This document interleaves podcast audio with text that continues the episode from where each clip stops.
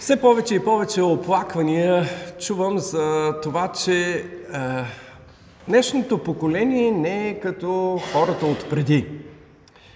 Всяко едно следващо поколение става по-неуважително, по-невъзпитано, поколение, което отхвърля ценностите на своите родители. Все пак ние живеем в светска държава. Светското образование отхвърля важността на религията, защото религията е тази, която носи именно моралните ценности. Затова не е чудно, че децата растат без ценности. Особено ако родителите нямат ценности, които да могат да предадат на своите деца. Но дори по времето на комунизма имаше ценности, имаше идеали за чавдарчето, за пионерчето, които се предаваха от поколение на поколение. Днес ние живеем в свят, обаче, който отхвърля всякакви ценности. Той толерира всичко. Дори насилията и извращенията се толерират и се приемат за нещо нормално. Живеем в свят на пълна необузданост и свобода. За наша изненада обаче, когато четем Библията, виждаме, че света, в който ние живеем днес, не е много по-различен от света, в който живеят Илия и Елисей. Вярващите във времето на Илия и неговия наследник живееха също в едно враждебно общество, което нямаше тяхните ценности.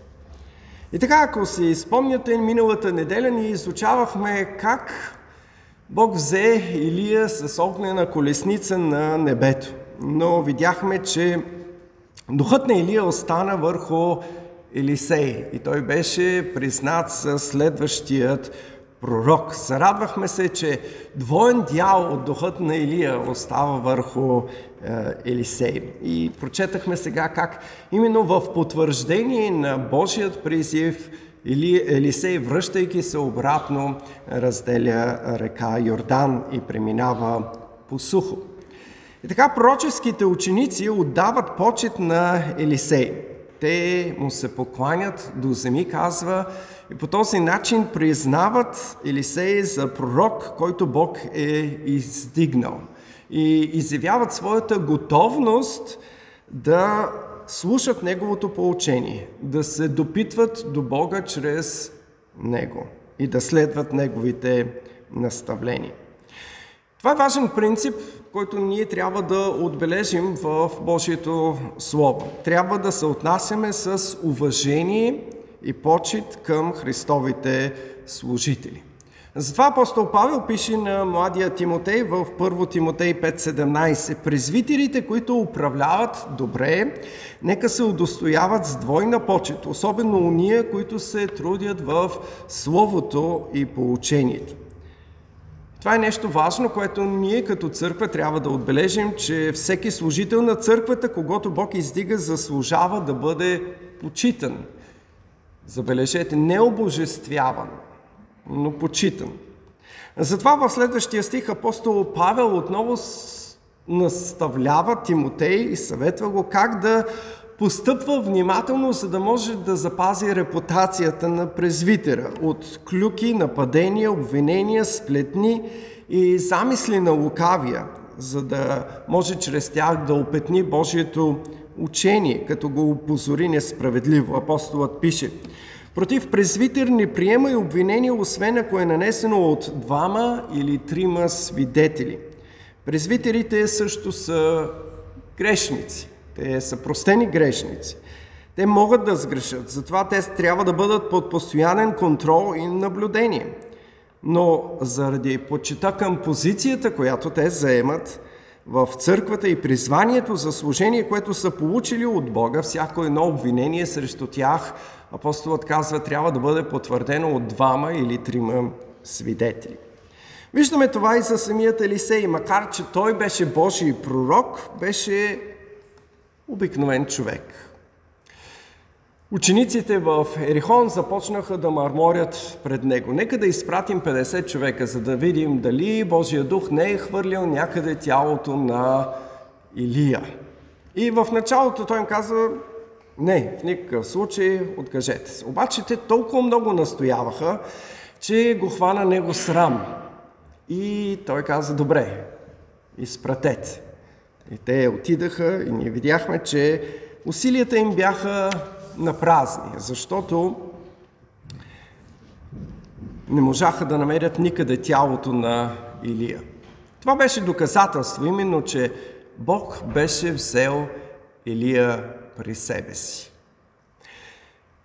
Това не е сърчение и за нас тази сутрин, защото по същия начин апостол Павел говори за това, което ще се случи с вярващите, които останат живи до Господното пришествие.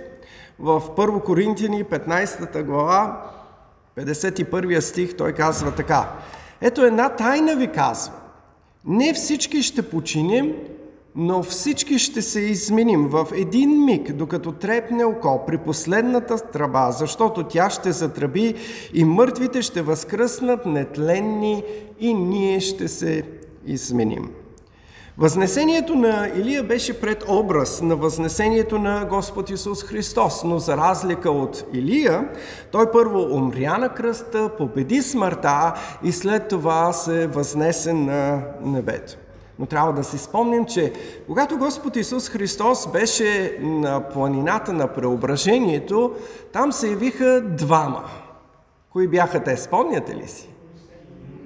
Моисей и Илия. И Илия именно дойде именно като гаранция, като знак. Да, животът е вечен. Животът след смъртта продължава.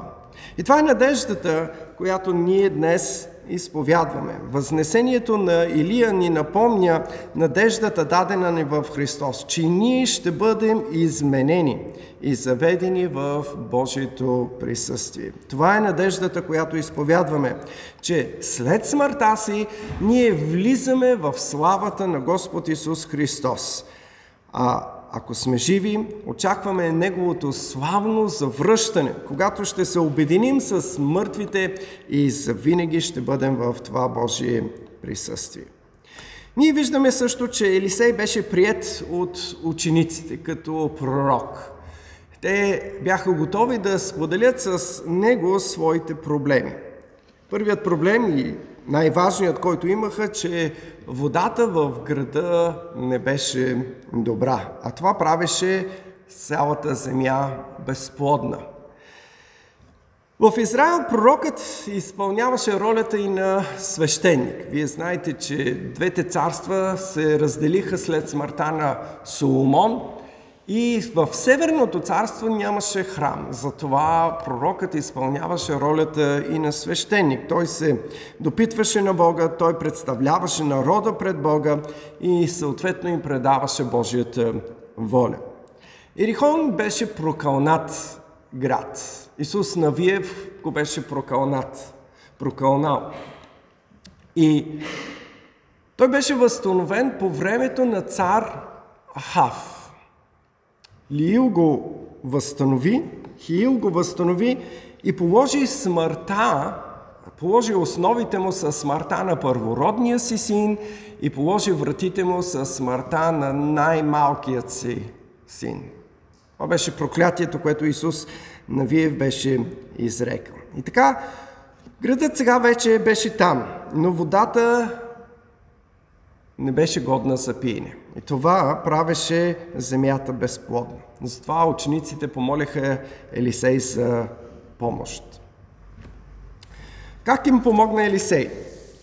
Той поиска от тях едно ново блюдо пълно с сол, което отиде и изсипа в извора.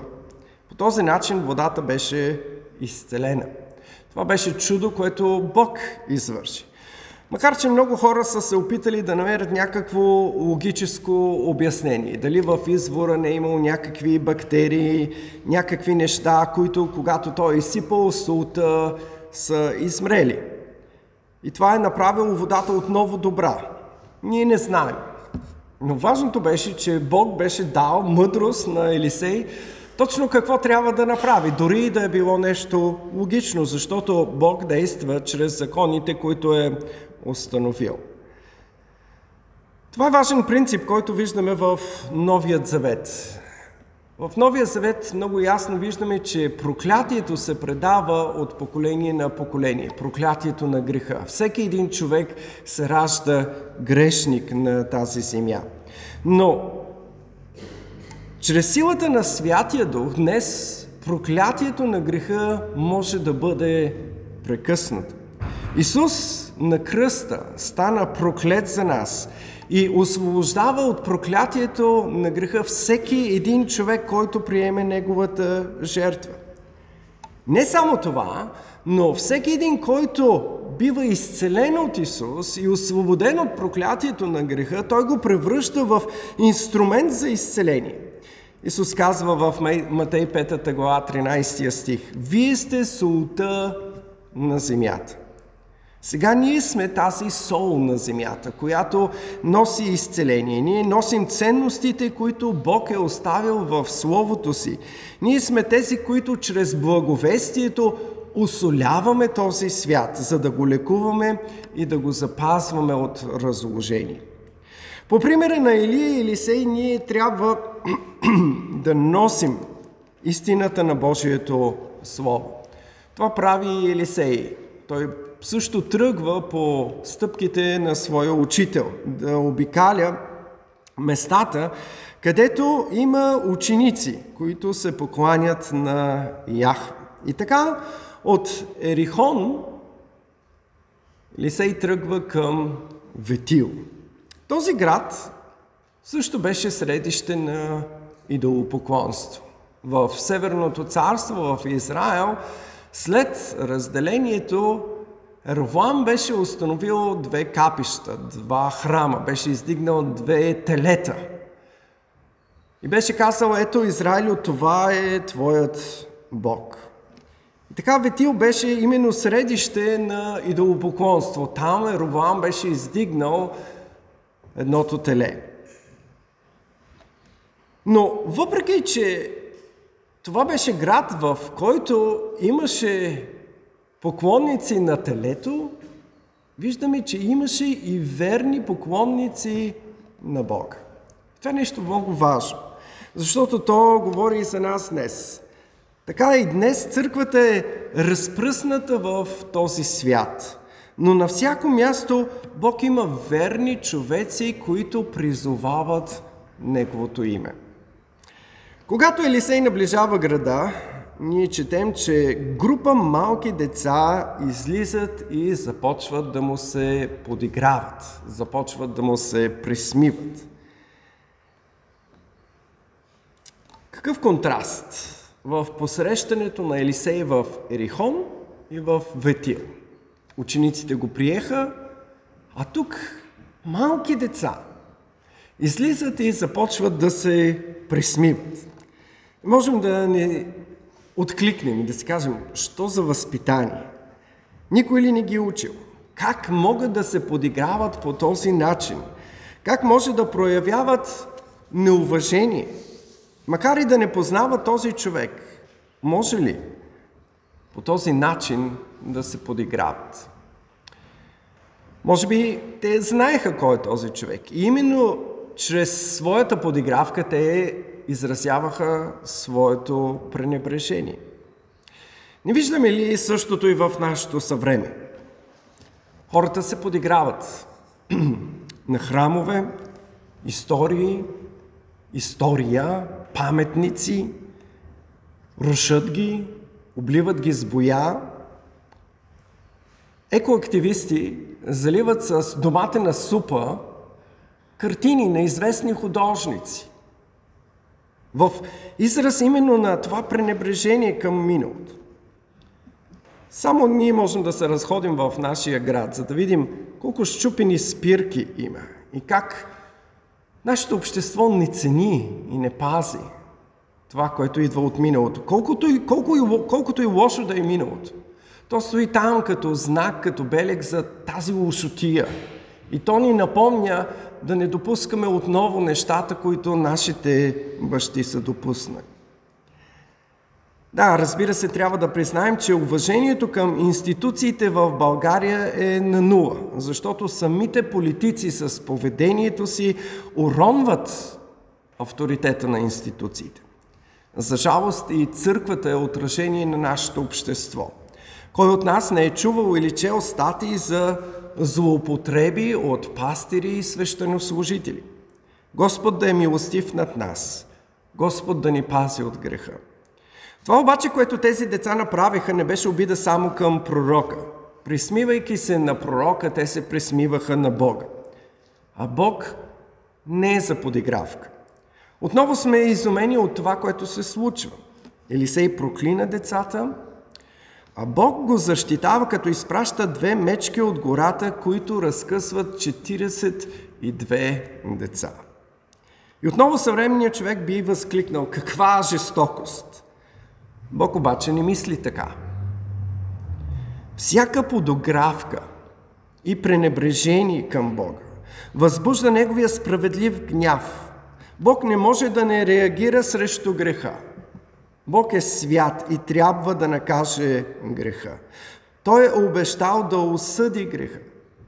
И тези истории в Библията са оставени и написани, за да може ти, който днес грешиш и се подиграваш и хулиш Божието име, да се срещнеш и да се осъзнаеш. Бог ще те съди за всяка една подигравка, за твоето пренебрежително отношение. Страшно е да попадне човек в ръцете на живия Бог, затова покай се и моли за прошка.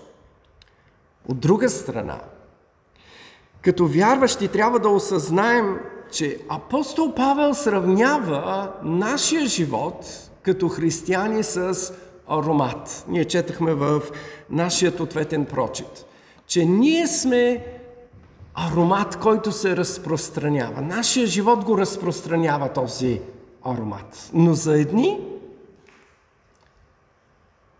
той е благоухание. За други носи смърт. Твоят живот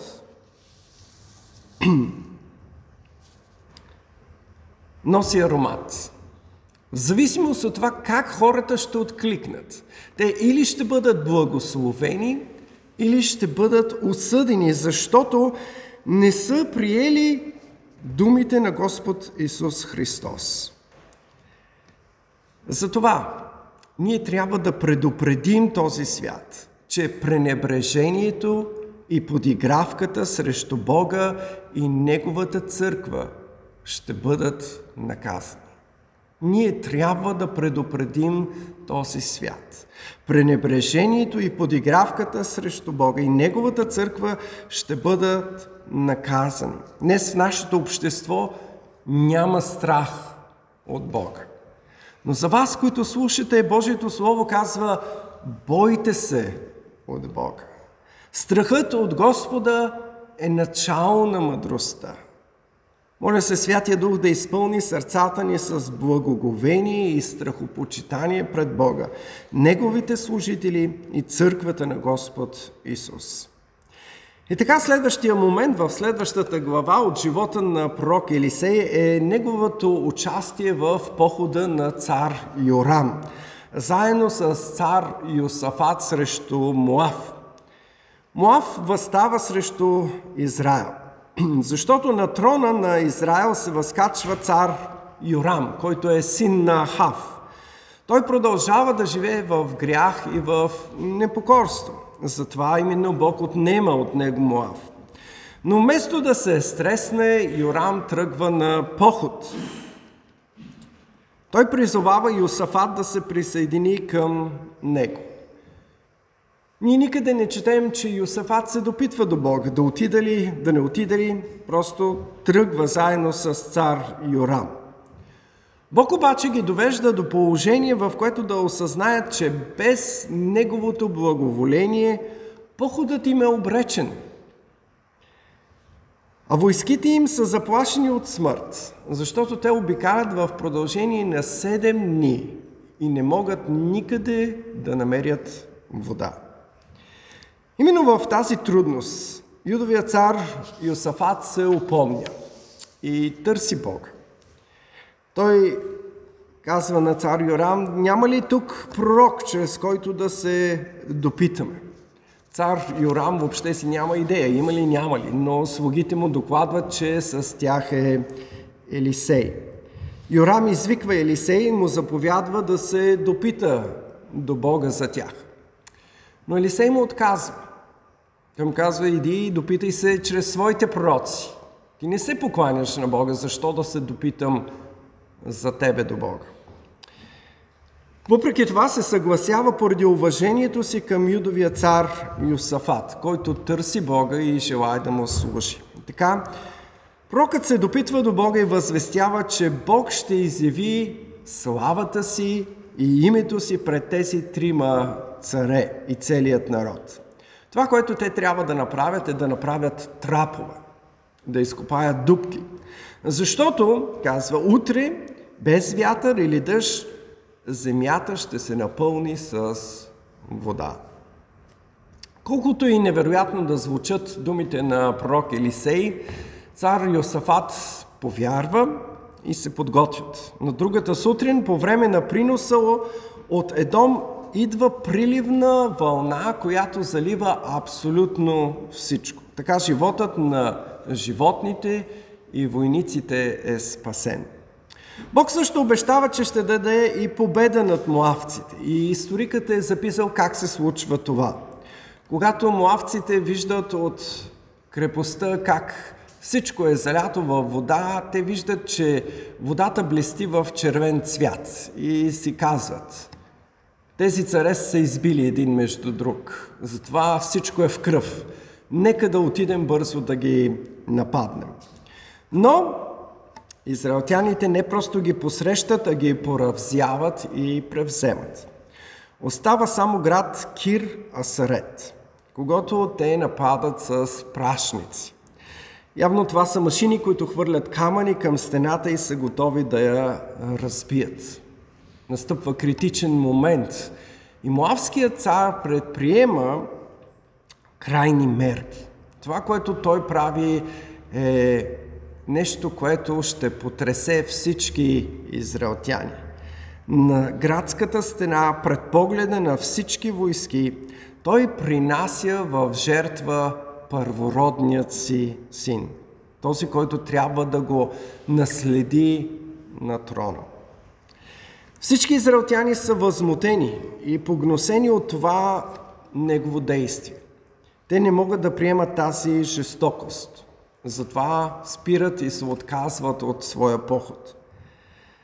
Колко често днес и ние сме ужасени, покрусени, погносени от човешката жестокост.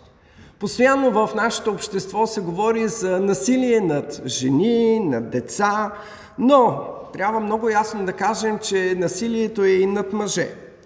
Трябва да споменем само няколко имена от миналото, като Аушвиц, Белене или Сибир. И в умовете ни изникват картини от описаните жестокости.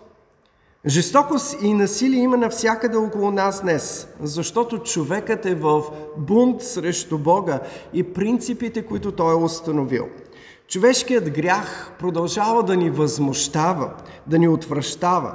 Но истината е, че грехът и извращението се установяват с малки компромиси, докато постепенно грехът прерасне в насилие и жестокост. Не е достатъчно да се възмущаваш от греха. Трябва да го изповядаш и да го оставиш. Помоли Бог да бъде милостив към теб, защото без Неговата намеса ти със сигурност ще се хлъзнеш надолу по спиралата на греховния живот, който ще те отвежда до по-голяма жестокост, злоба и извращение. Моли се на нашия свят Бог, чрез църквата си, да излива своята възпираща благодат върху нашето общество. И така, нека да повторим важните изводи, които направихме с вас от тази част от живота на пророк Елисей. Първо, трябва да се отнасяме с почит и уважение към Христовите служители. Второ, възнесението на Илия ни напомня надеждата, дадена ни в Христос, че и ние ще бъдем изменени и заведени в Божието присъствие. Трето, сега ние сме солта на земята, за да изцеляваме и носим ценностите, които Бог ни е оставил в Своето Слово. Четвърто, ние трябва да предупредим този свят. Пренебрежението и подигравката срещу Бога и Неговата църква ще бъдат наказани. На последно място, гнусотата на греха не трябва само да ни възмущава. Ние трябва да го изповядаме, да го изоставим, за да можем да живеем чрез силата на Святия Дух. Амин. Всемогъщи и святи Боже, Твоето Слово е истина и Ти изправяш тази истина пред нас. Сами ние не можем да следваме тази истина, но уповаваме на действието на Твоя Дух, който ни е отворил очите, за да познаем ужасът на греха, силата на греха в собствения си живот, за да можем да се откажем от него и да приемем дарът на праведност и прошка, който Христос ни предлага. Благодарим Ти за тази милост, която си ни показал. Те молим да продължаваш да я показваш към нашите съграждани, които тънат в греха и не могат да видят, че затъват в него. Молим Те, бъди милостив и спасявай. Амин.